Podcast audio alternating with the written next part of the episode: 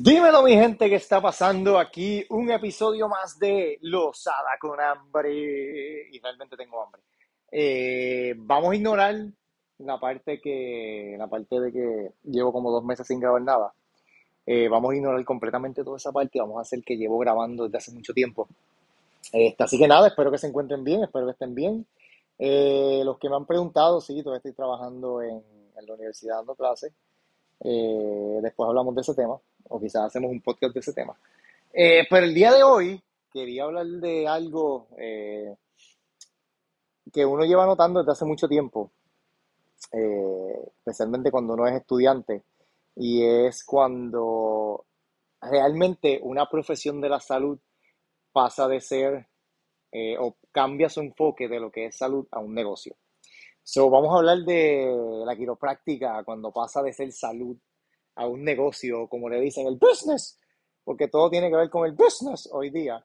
Este, y realmente es algo que frustra y molesta porque muchos, ¿verdad? Y no, no voy a hablar de que todos son así, porque conozco a, a muchos quiroprácticos que realmente eh, su enfoque principal es el paciente, eh, su enfoque es tratar de ayudar a las personas, pero con el pasar del tiempo he notado que algunos, y por cuando la gente habla con, con uno acerca de la quiropráctica, te das cuenta de que muchos lo que quieren es el dinero, muchos lo que quieren es el negocio, muchos lo que quieren es acaparar la profesión y abrir 15 clínicas en Puerto Rico. Y pues eso ellos se sienten como que, wow, tengo 15 clínicas en Puerto Rico, yo soy el mejor quiropráctico del mundo, posiblemente no saben ni ajustar. Este, pero pasa, pasa, son cosas bien interesantes. Es, es algo bien cómico cuando tú eres estudiante, ¿verdad? Y tienes una reunión en, en una asociación de Puerto Rico y rápido hablan de que, para que tenga una idea, cuando se iba a abrir la escuela de quiropráctica en Puerto Rico, eh, muchos, por no decir la gran mayoría de los quiroprácticos, no querían que la escuela se abriera en Puerto Rico porque la profesión se iba a sobrepoblar. ¿ok? Esa, esa fue una de las principales quejas de muchos de los quiroprácticos en Puerto Rico, que realmente en quiropráctica en Puerto Rico son bien pocos, pero la profesión se iba a sobrepoblar y ese era el miedo de ellos, es lo que ellos no querían. Entonces, pues quizás uno se pone a pensar y dice, caramba, puede que sí, podría pasar, sí, pero con el pasar del tiempo te das cuenta de que realmente esa no es la preocupación. Este, ya cuando uno se gradúa y hace una reunión de bienvenida, eh, es interesante porque ahora cambian de, de que la profesión sea sobrepoblar a, ay, es muy bonito que se hayan graduado muchos quiroprácticos, entonces se nota la hipocresía, se nota ese, e- esa sonrisa con los dientes de atrás de que, ay, qué bueno que esa primera clase se graduó en Puerto Rico. Pero realmente a medida de que va pasando la reunión, te das cuenta de que ellos lo que quieren hacer es, y perdón la expresión, es mear en el territorio, o como hacen los perros que mean su territorio.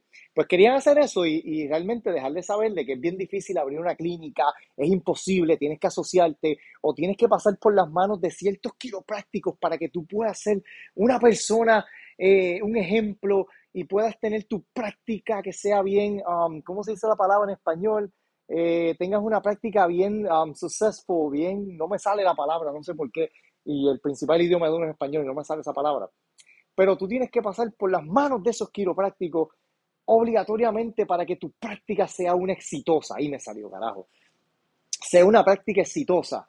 Y, y la reunión se dio vuelta a que nosotros los nuevos tuviéramos que pasar por las manos de esos quiroprácticos obligatoriamente y principalmente porque el próximo taller que iban a dar iba a ser de eso y tenías que pagar no sé cuánto para que tú tomes un taller acerca de cómo tú debes asociarte en lugar de abrir tu clínica, porque si tú vas a abrir tu clínica y no pasas por mis manos, no vas a ser exitoso. Y eso es bien cómico porque muchos hablaban de que gracias a ellos yo tengo cinco clínicas en Puerto Rico. Entonces, tú te pones a pensar, tú te gradúas, ¿verdad? Tú te gradúas de quiropráctica y, y quizás una de tus metas principales es abrir tu clínica. Porque tu enfoque es, qué sé yo, tú quieres abrir una clínica en, en Cagua, en, en Bayamón, en Rincón, donde quiera que tú seas, vamos a decir que tú eres de, de Yuca, de Yuca, Dios mío, de Yauco, y tú quieres abrir tu clínica en Yauco porque en Yauco no hay quiropráctico, y tú trabajas para eso. Y tu meta principal es abrir tu clínica. Pero entonces, la mentalidad quizás de otros quiroprácticos es, entre más clínicas habla mejor. Y no estoy diciendo que todos esos quiroprácticos que abren dos, tres clínicas sean malos, porque realmente ese no es el enfoque. Lo que pasa es que hoy día, principalmente en quiroprácticos jóvenes, nos damos cuenta de que ellos lo que quieren es más, más y más. entonces, cuando hablamos de que tú vas a sobrepoblar la, la profesión, porque nosotros nos graduamos, pero entonces ustedes están abriendo 5, 6, 7, 8 clínicas en Puerto Rico solamente por hacer dinero y por el business. Realmente no están pensando en el paciente, sino están pensando en sus bolsillos, en que pues abrí una, abro dos, abro tres, abro cuatro, abro cinco, y pues entre más abra, más es mi standing en Puerto Rico.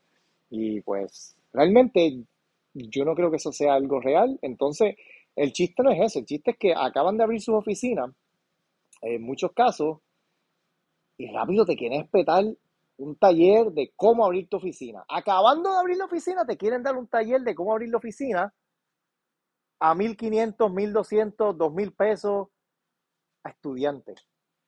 Es como que, mano, si tú tuvieras experiencia, yo entendería, yo entendería esa parte de, de, que, de que tú me quieras dar un taller, pero entonces me quieres cobrar a mi estudiante, que tengo un préstamo de ciento y yo no sé cuánto, me quieres cobrar 160 mil pesos, Dios, entonces, Dios mío, eh, 1.600, 1.200, 2.000 pesos y a quiroprácticos 4.000 dólares para enseñarte cómo abrir tu clínica, cuando posiblemente tú puedes ir a YouTube o puedes ir a otras personas y gratis te pueden ayudar a abrir tu clínica.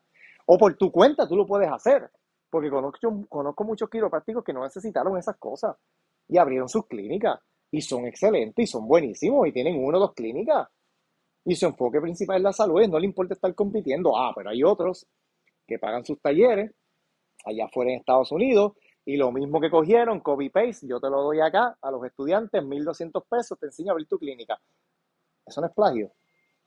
O quizás puede que le editen un poquito y, lo hacen suyo, entre comillas, pero, pero esas son las cosas que a mí me molestan. Que, que en lugar de motivarte, lo que quieren es tirarte contra el piso y decirte, mira, no puedes abrir tu oficina porque no estás preparado. Y si tú te pones a pensar, muchos médicos en el campo de la medicina. Obviamente su meta es abrir su oficina y tú no los ves a ellos haciendo estas estupideces. El médico va, pasa trabajo, coge su, su, eh, su escuela de medicina, toma sus certificaciones o su, o su especialización, culminan, quizás trabajan con otro médico a lo que y eventualmente abren su clínica. Pero tú no ves por ahí a médicos ofreciendo talleres entre 2.000, de 3.000, de 6.000 dólares te voy a enseñar cómo abrir tu oficina dental. Y yo soy quizás un ortopeda. Ustedes no ven eso. Pero entonces en quiropráctica lo ves a cada rato. Yo te voy a enseñar cómo abrir tu clínica. O yo te hablo tu clínica y tú lo que tienes que hacer es pagarme no sé cuánto en comisión, pero tú vas a ajustar como yo quiera. Y es como que, mano, en serio, eso es así. Entonces el enfoque se fue de paciente a negocio a cómo yo puedo hacer más, más y más dinero. Porque entre más y más dinero tenga, más es mi standing y mejor quiero práctico, entre comillas, soy. Este, y eso es algo que, frustra. Eh, yo sé que es un tema bien delicado, ahora se puede que se ofendan dos o tres, realmente no me interesa. Pero lo que quiero es que los estudiantes de quiropráctica, especialmente en Puerto Rico, no caigan, porque siempre hay unos dos o tres susceptibles a esto. Y así es que uno aprende realmente, tú aprendes de los errores, cometes errores, pero no quiero que gastes 1.200, 2.000 dólares siendo estudiante en algo que eventualmente lo puedes hacer tú solo, lo puedes buscar por ahí lo puedes hacer. Entonces, los quiroprácticos buscones se aprovechan de las mentes débiles, porque siempre hay dos o tres que caen en esto. Y eso es lo que tienen que tener cuidado.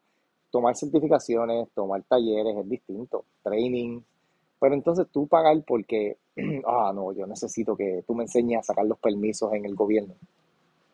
Cuando tú lo que tienes que hacer es llamar por teléfono y preguntarle y meterte por ahí, así aprendes cómo hacer las cosas. No sé, eso es mi pensar, te guste o no, I'm sorry. Eh, otro de los temas, y este tema me, me da gracia, porque ustedes lo ven ahora en Black Friday, es cuando la quiropráctica se vende a precio de pizza de fiestas patronales y el que entiende analogía se debe estar viendo ahora mismo. Es cuando tú ves por ahí los famosos grupones o, los especiales de, de, de, Black Friday o de madres o de tíos o de la vecina, yo no sé. Entonces comienza a decir ajustes 40 dólares. Evaluación inicial, 20 dólares. Mano, tú sabes lo que tú estás haciendo con eso. ¿Cuándo acá tú has visto un profesional de la salud? Vamos a decir un médico, porque le encanta compararse. A un médico regalando su servicio. ¿Cuándo tú lo has visto por ahí? Evaluación física o certificados de salud a 20 dólares, 3 dólares, especial a 5. ¿Cuándo tú has visto que la gente esté regalando? Tú sabes lo que tú estás haciendo, ¿verdad? Tú estás desprestigiando la profesión y la estás tirando por el piso. Ahora hay clínicas nuevas de Estados Unidos que te lo están regalando. Entonces los quiroprácticos que andan por ahí, que están haciendo como se supone el precio que, tenga, se joden. Ah, pero entonces tú vas al beauty, tú vas a, llamas a un plomero o a alguien que te arregle algo y no te molesta decirle, ah, ¿cuánto es? 120, ok, te toma 120. Pero ¿y por qué tú tienes que bajar tus precios? Tú eres un profesional de la salud, tú estudiaste más de cuatro años, tú hiciste un doctorado. ¿Cuál es la necesidad de regalar tus servicios, básicamente? ¿Por qué tú tienes que tirar grupones? ¿Estás desesperado? ¿Por qué? Porque muchos comienzan tirando los famosos. Ah, no, no voy a hablar de eso. Hablamos ahorita de eso. Este, no hay necesidad realmente de tú bajar tus precios. Si aceptas planes médicos, obviamente mucho mejor. Pero entonces hay quiroprácticos que lo que se quieren es el cash only. Que no está mal, allá ellos. Pero entonces caemos en qué? en los famosos paquetes de quiropráctica. Y esto es algo que, a mí personalmente no es que me endiable, es que hay otra palabra para eso más grande. Molesta. Porque si nos vamos por testimonios, que sea algo que odio son los testimonios. Cuando la gente te llama y te dice, mano, mira, un quiropráctico me está diciendo que no acepta planes médicos, pero me está haciendo un paquete de 6 mil dólares para yo no sé cuántos ajustes, porque, y yo, ok, ¿y qué tiene? Un disco herniado. Y yo, ajá. ¿Y cómo es el disco herniado? ¿Qué nivel? Eh, eh, eh. ¿Te hizo placas? Sí, no, tengo unas placas, ok, ajá. ¿Qué te dijo? No, que te bajamos, que eso puede ser un peligro. Entonces, el quiropráctico te mete un miedo por un disco herniado, una persona joven y rápido te mete un miedo terrible para que caigas en qué? En el paquete de 3 mil dólares, de 6 mil dólares. ¿Cuál es la necesidad de tú hacer esa estupidez? ¿Cuál es la necesidad de tú tener que coger de zángano a un paciente diciéndole que te vas a morir por un disco herniado y cobrarle 6 mil dólares por unas terapias, por unos ajustes, que no incluye absolutamente más nada que no son ajustes. Tú tienes una mano santa. ¿Le vas a curar el disco herniado?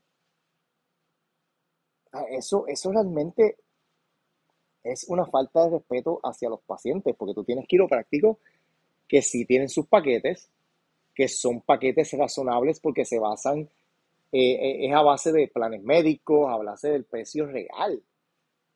Pero entonces tienes otros que se van a los extremos de 3.000, 5.000, 6.000 y yo pregunto, ¿qué incluye? Nada, los ajustes. Eh, laser, eh, terapia de, no sé, un masaje, que tenga un masajista. No, no, solamente, solamente ajuste. ¿Por qué? ¿Cuál es la cosa es que la gente cae. Cae. Porque entonces el quiropráctico tiene esta manera de hablar, de engatusar a la gente y meterle un miedo. Porque yo fui, yo fui a uno de esos quiroprácticos. Y trataron de cogerme y me llamaron como por tres semanas antes de, eso fue hace mucho antes de estudiar quiropráctica. Y fui a otro que no aceptaba mi plan médico y pues pagué lo que se supone que era 80 dólares inicial y 40 los seguimientos. Ya, hace. Y como yo soy joven, lo que tenía era un problema de, de, espalda baja. Él me dijo, tú puedes venir una vez a la semana, una vez cada dos semanas, dependiendo de cómo te sientas. Y así mismo lo hice, no hubo ningún problema. Pero entonces tuvo este otro que se me sentó de frente, literalmente se metió entre medio de mis piernas, se me pegó en la cara y me dice, no, acuérdate que la quiropráctica tú tienes que hacer. Y yo, y yo como que, ok, no, hombre, con lo suave, respírame hondo. Y ahí cuando me dice, no, el plan médico no lo cubre, pero acuérdate que es tu salud y tú tienes que pagar, yo no sé, yo me sentía como, y esto va a sonar, no, no voy a decir a qué, a qué se parecía, pero eh, realmente son cosas que, que frustran porque tú no tienes que meterle miedo a las personas. Tú esto le dicen, mira, realmente es esto y esto, pero... entonces, muchos de estos que comienzan con esos paquetes tienen que eventualmente solicitar los planes médicos porque la gente no le está yendo porque no hace o porque no pueden pagar eso. No pueden pagar el, famoso paquete de 5 mil dólares. So, eventualmente tienen que caer otra vez en los planes médicos, tienen que solicitar planes médicos para que los pacientes puedan ir a su oficina. Y ahí te das cuenta de que funcionó. ¿Ok? Les voy a hacer una anécdota. En primer año vino un quiropráctico bien famoso a, la, universidad a darnos una charla. Obviamente somos nuevos. O sea, yo realmente lo que yo sabía de quiropráctica era lo que yo había ido y con los que yo había trabajado antes. ¿Ok? So, llega este quiropráctico bien famoso, que yo no sabía ni quién era, pero era bien famoso al parecer. Y comenzaron una charla. Eh, y uno como que, ajá, y pues a principio brutal, como que uno se emociona, él te pompea, qué sé yo. Eventualmente va hablando y, y esta parte yo que yo no sé si nunca le había dicho, pero recuerden que yo estudié nutrición. Eh, y yo estudié nutrición y dietética y tengo una maestría en nutrición. Eh, y recuerdo que este quiropráctico dice que él se encontró una muchacha en una panadería, creo que fue, y esta muchacha quería estudiar nutrición. Y le dijo que ella quería estudiar nutrición, eh, pero ¿para qué tú quieres estudiar nutrición? Si nosotros los quiroprácticos podemos hacer eso. ¿Para qué tú quieres estudiar nutrición? Eso no te deja nada. Y lo dijo así en el salón y todo el mundo me miró. Obviamente es primer año, uno no va a soltar la boca, uno no va a abrir, uno no va a discutir. Yo escuché y yo me quedé como que, este cabrón. Pero nada, él sigue hablando y ese no es el punto. Eh, él viene y nos cuenta esta anécdota bien triste, bien triste, de que una mamá fue a tratarse con él. Eh, no, mentira. Una mamá lleva a su hija para ser evaluada. Entonces la, la hija tenía una condición que tenía que ser tratada, él nunca dijo condición, tenía que ser tratada, que era, que, que, era bueno que fuese tratada por quiropráctico porque le iba a ayudar el ajuste. ¿Okay? La cosa es que la mamá, pues, dice, pues está bien, eh, ¿cuánto es? El paquete era de 3 mil dólares. Y lo dijo, 3 mil dólares. La mamá no tenía el dinero, obviamente, para pagar los 3 mil dólares para el tratamiento de la hija. Eh, la cosa es que la mamá se dedicó esto fue la parte que a mí más me, me, me, me hizo hervir la sangre. Él nos cuenta bien orgullosamente de que la mamá se dedicó a vender bizcochos para poderle pagar el tratamiento de 3 mil dólares a la hija. Y aquí no la parte que la mamá haya vendido bizcochos, esa no es la parte que me molesta. La parte que me molesta es cuando él dijo que realmente la parte del tratamiento para la nena era una bobería, no era nada del otro mundo. Y yo me quedé en mi mente pedazo de... So, tú me estás diciendo que la nena lo que necesitaba era un tratamiento básico de quiropráctica. Tú le estás cobrando 3 mil dólares y hiciste que la madre vendiera bizcochos para poderle pagar el tratamiento a la hija. Eso a mí me explotó la cabeza a una manera, a niveles que ustedes no tienen idea, porque ahí se dan cuenta de que muchos quiroprácticos lo que quieren es eso. Lo que quieren es el dinero y no le importa. Cuando realmente si tienes una niña pequeña, que el ajuste era algo básico, según lo que está diciendo, ¿cuál, cuál es la necesidad de tú hacer que ella vaya a vender bizcocho y la mamá se joda? Para pagar un tratamiento que posiblemente el plan médico en otro quiropráctico se lo cubría, iba a ser mucho mejor. ¿Me entienden? Que posiblemente otro quiropráctico le cobraba mucho menos que esos famosos paquetes o lo que cobra, y no mucho menos, si no le cobraba lo que se supone. No le iban a coger de boba.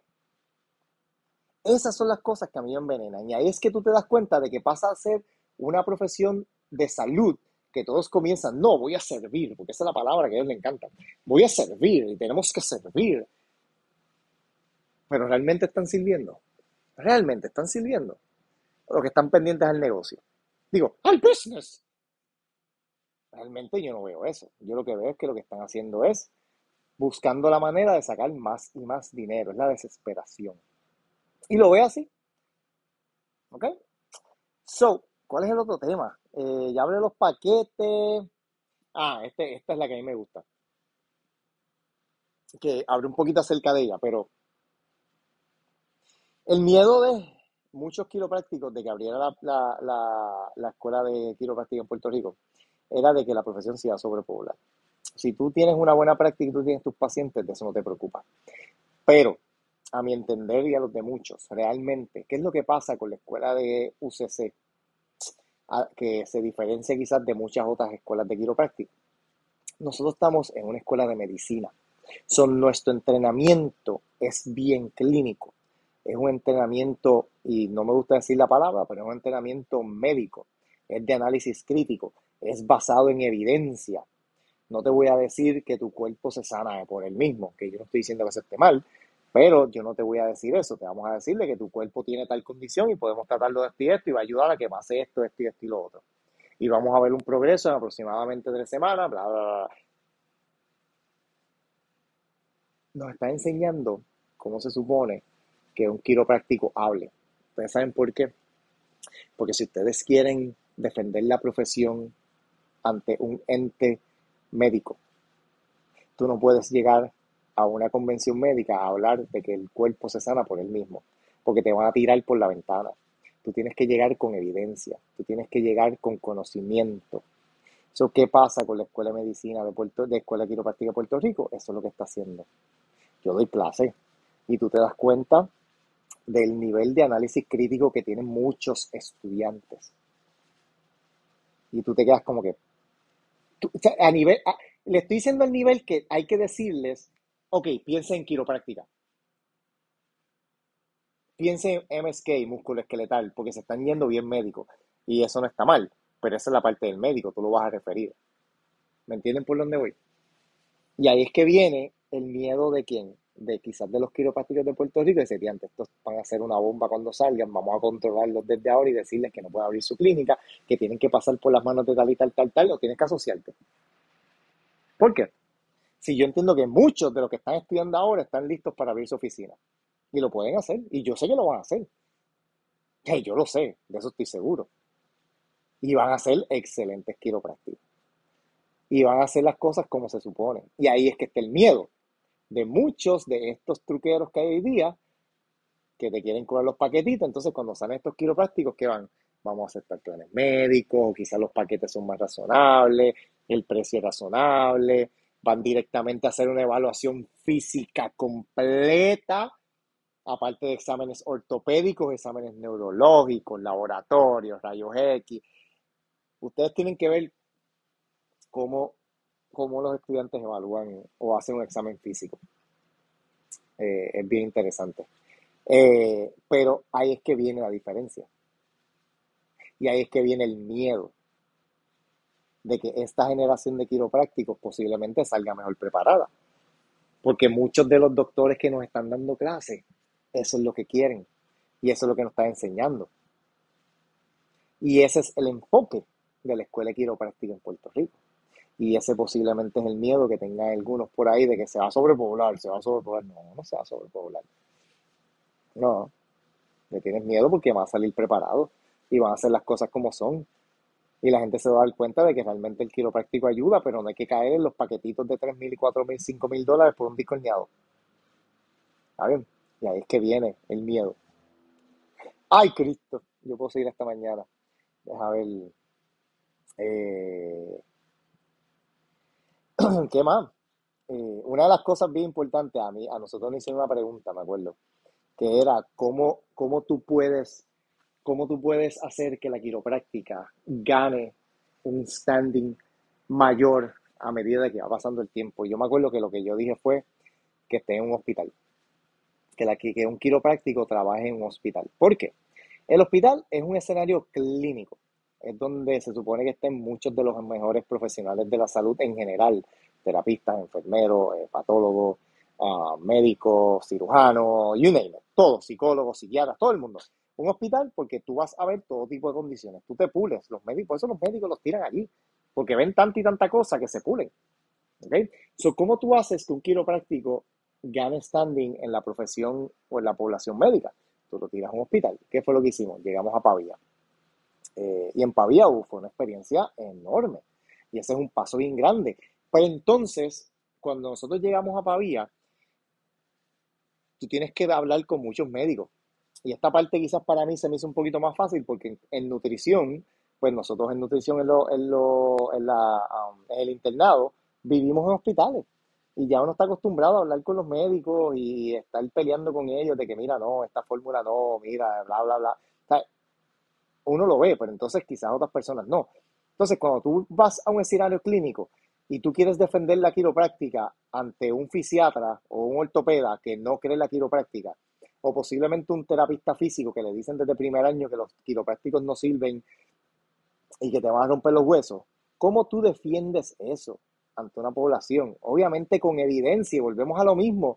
Yo no puedo ir donde ti y decir que tu cuerpo se va a curar milagrosamente, no, yo tengo que dar todo el background completo.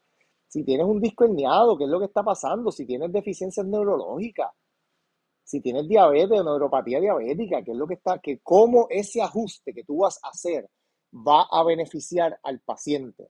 Y hay algo que muchos de los quiroprácticos, muchos de los estudiantes no entienden. El quiropráctico es un profesional de wellness, de prevención, sabe de nutrición, sabe de quiropráctica, sabe de prevención. Es, es algo que es completo. ¿Ok? So, por eso se le está llamando en algunos, algunos estados el primary care physician. ¿Por qué? Porque la misma evaluación física que te hace un médico te la vamos a hacer nosotros. Ahora, el tratamiento no va a ser el mismo, obviamente. Porque si tuvieras un paciente acá con alta presión me da un complaint de que le duele el pecho y yo noto algo extraño y hay algo que me dice, no, espérate, le hago un, examen cardiovascular y yo digo, no, ¿qué vamos a hacer nosotros? Referirlo. Obviamente no lo vamos a tratar. ¿Ok? No es que vamos a tratar todo paciente. Pero uno se va dando cuenta, este paciente no es para quiropráctica. Eventualmente quizás sí, pero tú debes ir a un médico generalista, tú debes ir a un gastroenterólogo, debes ir un, cardio, a un cardiólogo. O quizás tienes que ir a la sala de emergencia, porque tú estás aquí, canto loco? Porque son cosas que pueden pasar. Ahí es que viene el trabajo interprofesional, eh, el interprofesionalismo, el trabajo en grupo, el trabajo en equipo. ¿Ok? So, esa es la parte bien, bien importante de cómo tú vas a defenderlo. Entonces, nosotros los quiroprácticos nos tiramos nosotros mismos porque creemos en yo no sé qué, creemos acá, ni que la quiropráctica fuese una religión. La quiropráctica es una religión, tú te puedes casar con tu técnica, pero tú no tienes que meterle a la gente de que mi técnica es la mejor, porque cada cual cree lo que quiere. Cada cual usa la técnica que le guste o las puede mezclar. Entonces critican, critican, critican, critican. No, que si los médicos y las farmacéuticas, los médicos y las farmacéuticas y nosotros, ¿qué estamos haciendo con los talleres? o que estás vendiendo a precio de, de, de, de, pescado bombado o lo quieres vender como si fuese oro. Estamos dependiendo, en lugar de la salud, estamos dependiendo del negocio, de cómo podemos sacarle más dinero a los, pacientes, cuando realmente ustedes saben que el enfoque no era ese. Pero para muchos ha cambiado. Quiero abrir 15 clínicas. ¿Para qué?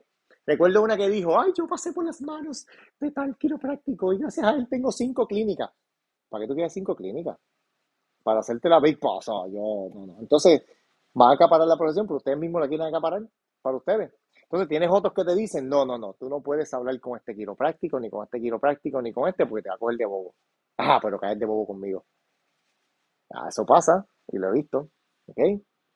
Eh, y esas son cosas que uno tiene que tener cuidado, porque muchas de esas personas son listas, y es algo que yo le digo a los estudiantes. Siempre le he dicho, cuando estudié nutrición, siempre le decía a los internos esto y a los estudiantes de quiropráctica le digo lo mismo. Si ustedes tienen una idea, si ustedes tienen una visión de algo en particular, quédense con eso en la mente. No se lo digan a nadie, no se lo digan a nadie, porque ustedes saben que hay muchos, muchos que son listos. Hay muchos compañeros tuyos, estudiantes que son listos y te quieren robar las ideas.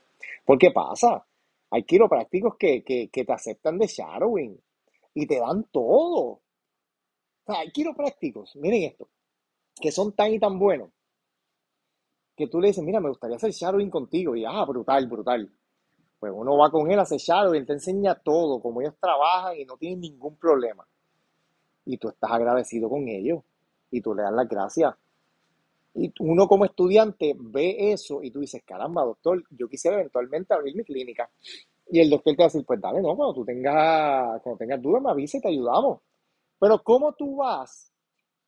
¿Cómo tú vas a ir donde un doctor, tú como estudiante, y ese doctor abre las puertas de su oficina, te da toda su información, te dice todo lo que él hizo, y tú vienes y robas las ideas y abres una oficina dos, dos cuadras más al lado. ¿Sabes? básicamente a paso, le abres una oficina al lado. ¿Cómo tú haces una cosa así? Robas ideas y le abres una oficina cerquita al lado. ¿Cuál es la necesidad de eso? Ahí tú ves que hay gente buscona. Ahí tú ves que hay que tener mucho cuidado. ¿Y por qué yo vengo con esto? Porque a mí no me gustaría que los estudiantes caigan en esto. No caigan en esos que te quieren vender 500, eh, 1200 dólares por un taller que realmente posiblemente no te haga falta. Pero caes porque te lo venden lindo y te ven desesperado. Ustedes pueden hacer eso. Ustedes lo pueden hacer. No, no tienen que depender de nadie para abrir. Si tienes dudas, ve donde un doctor que tú confíes y pregúntale que ellos te van a ayudar. Ellos te van a ayudar porque realmente tú no vas a hacer competencia de ellos. Ellos llevan años. Llevan años en la profesión. Pero los nuevos que acaban de abrir, esos son los que quieren que sacarte los chavitos. Buscar cómo, cuántos de estos estudiantes nuevos hay y de cuántos de estos estudiantes yo puedo coger de bobo. Porque hay unos que son listos y dicen, nah, yo no voy a caer en esto, esto yo no tengo chavos para esto, pero hay dos o tres que es como que, ah, fíjate, son más susceptibles y más débiles de mente. Y caen. Entonces alimentan eso y siguen cayendo de bobo. Así que yo puedo seguir hasta mañana hablando de esto. Eh, puedo hacer tres podcasts de esto y puedo seguir hablando. Porque, ¿Y por qué lo hago? Porque no quiero que mis estudiantes caigan. No quiero que ningún estudiante caiga en estos trucos. Eh, y yo sé la capacidad que tienen muchos para hacerlo por su cuenta. Y he visto cómo personas lo han hecho por su cuenta y se han jodido haciéndolo por su cuenta. Y no necesitaron de nadie que te esté guiando para llevarte a la oficina de permiso y decirte, mira, este es el permiso que te hace falta. Mira, cuando tú llames a tu oficina, tu secretaria va a contestar de esta manera. Saludos, buenas tardes, clínica Lozada Quiropráctica. Eso lo puedes hacer tú. Es más, si tú te metes en YouTube, si tú te metes en Google y escribes eh, ¿cómo, ¿cómo, se supone que contesta un teléfono oficina médica? Te van a salir 1500 este, historiales, no, este, protocolos de cómo hacerlo. Y eso tú lo editas a tu manera. Ustedes no necesitan de nadie que les diga o pedirle permiso a nadie para hacer sus cosas.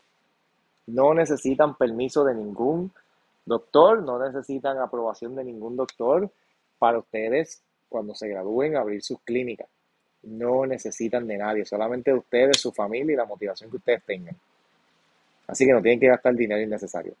Así que nada, los dejo por hoy. Se me cuidan mucho, espero que estén bien. No coman mucho en las navidades, por favor, no los quieren engordando. Sí, sigo siendo nutricionista y se los voy a decir. Este, no, se la, no quiero que se lamenten después con el tiempo. Así que nada, los dejo, se me cuidan, pórtense bien siempre y los veo en la próxima. Espero que les guste.